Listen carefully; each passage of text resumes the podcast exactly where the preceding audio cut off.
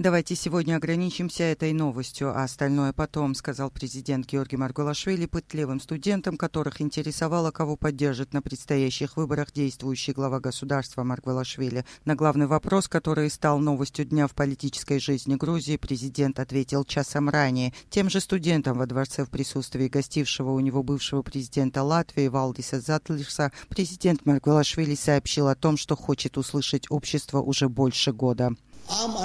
В этих выборах я участвовать больше не собираюсь, но продолжу служить нашей стране по-другому, в другой форме, вместе с вами. А за службу к тому же в нелегких условиях Маргулашвили поблагодарил свою семью, команду и особенно грузинские народы и общество. Он напомнил, почему ему было нелегко. Незаурядная поддержка у меня была в этот период, поверьте. Вряд ли найдется большое количество стран, в которых вся политическая элита была бы настроена против одного человека и всеми способами старалась его дискредитировать. И в эти сложные моменты для меня главным барометром было не то, что говорили в СМИ люди, влияющие на общественное мнение, а то, как меня встречали на улицах в Душете, Тбилиси. Это придавало мне постоянную уверенность в том, что я иду правильным путем вместе с вами, и эту дорогу я тоже продолжу вместе с вами.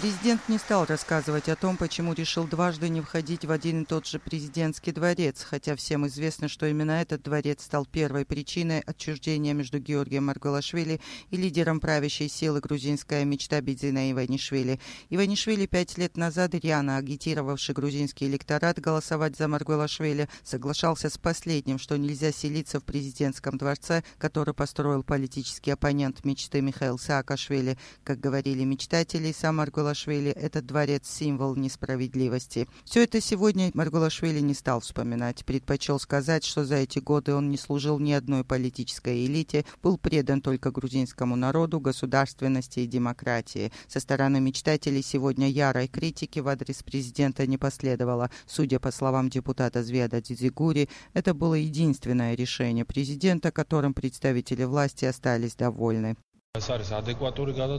Это адекватное решение. Раньше президент не баловал нас такими адекватными решениями. Тем не менее, думаю, что оно никак не повлияет на избирательный процесс.